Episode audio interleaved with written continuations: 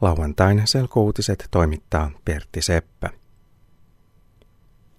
Auto- ja kuljetusalan työntekijäliitossa eli AKTssä on riitaa liiton viestintäpäällikön irtisanomisesta. AKT antoi potkut viestintäpäällikkö Hilkka Ahteelle perjantaina. Hilkka Ahde vie asian oikeuteen – koska hänen mielestään potkuille ei ole mitään syytä. AKT sanoo, että Hilkka Ahteen potkujen syynä on luottamuspula. Liitto ei enää luota omaan viestintäpäällikköönsä. AKTn työntekijät eivät hyväksy selitystä. AKTn puheenjohtajalla Timo Rädyllä – ja viestintäpäällikkö Hilkka Ahteella on ollut riitaa jo kauan. Ahde on syyttänyt Timo Rätyä kiusaamisesta työpaikalla. Poliisi tutkii asiaa.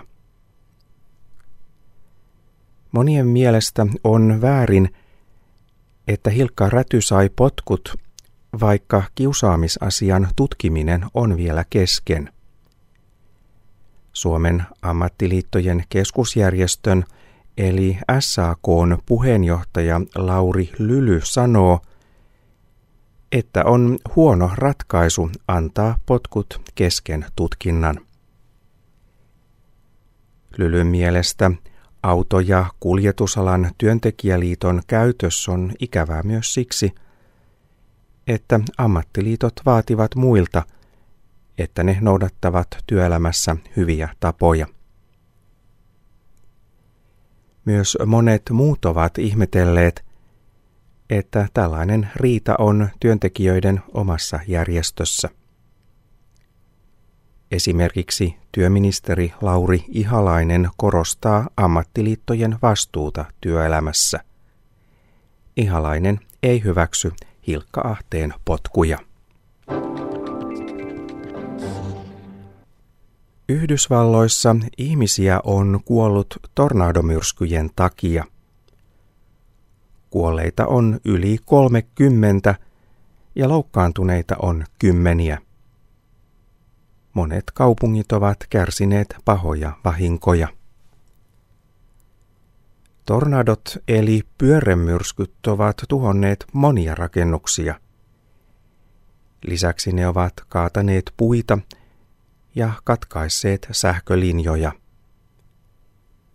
Joillakin alueilla oli lyhyessä ajassa noin sata tornadoa. Edellisen kerran samat alueet kärsivät tornadoista viime keskiviikkona. Silloin 13 ihmistä kuoli ja yli 100 ihmistä loukkaantui. Säätieteilijät pelkäävät, että tästä vuodesta tulee paha tornadovuosi. Kuuluisa suomalainen yhtye Nightwish on aloittanut kiertueensa. Yhtyeen Euroopan kiertue alkoi perjantaina Joensuusta. Joensuun konsertti oli loppuun myyty ja paikalla oli 7500 kuuntelijaa. Nightwish esittää melodista hevirokkia.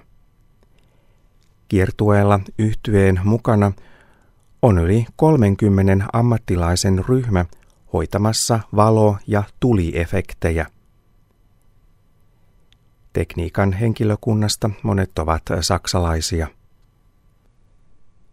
Nightwish on suosittu monessa maassa – Suomen konserttien jälkeen yhtye matkustaa Venäjälle ja Ukrainaan. Sen jälkeen vuorossa ovat konsertit Ruotsissa ja Keski-Euroopassa. you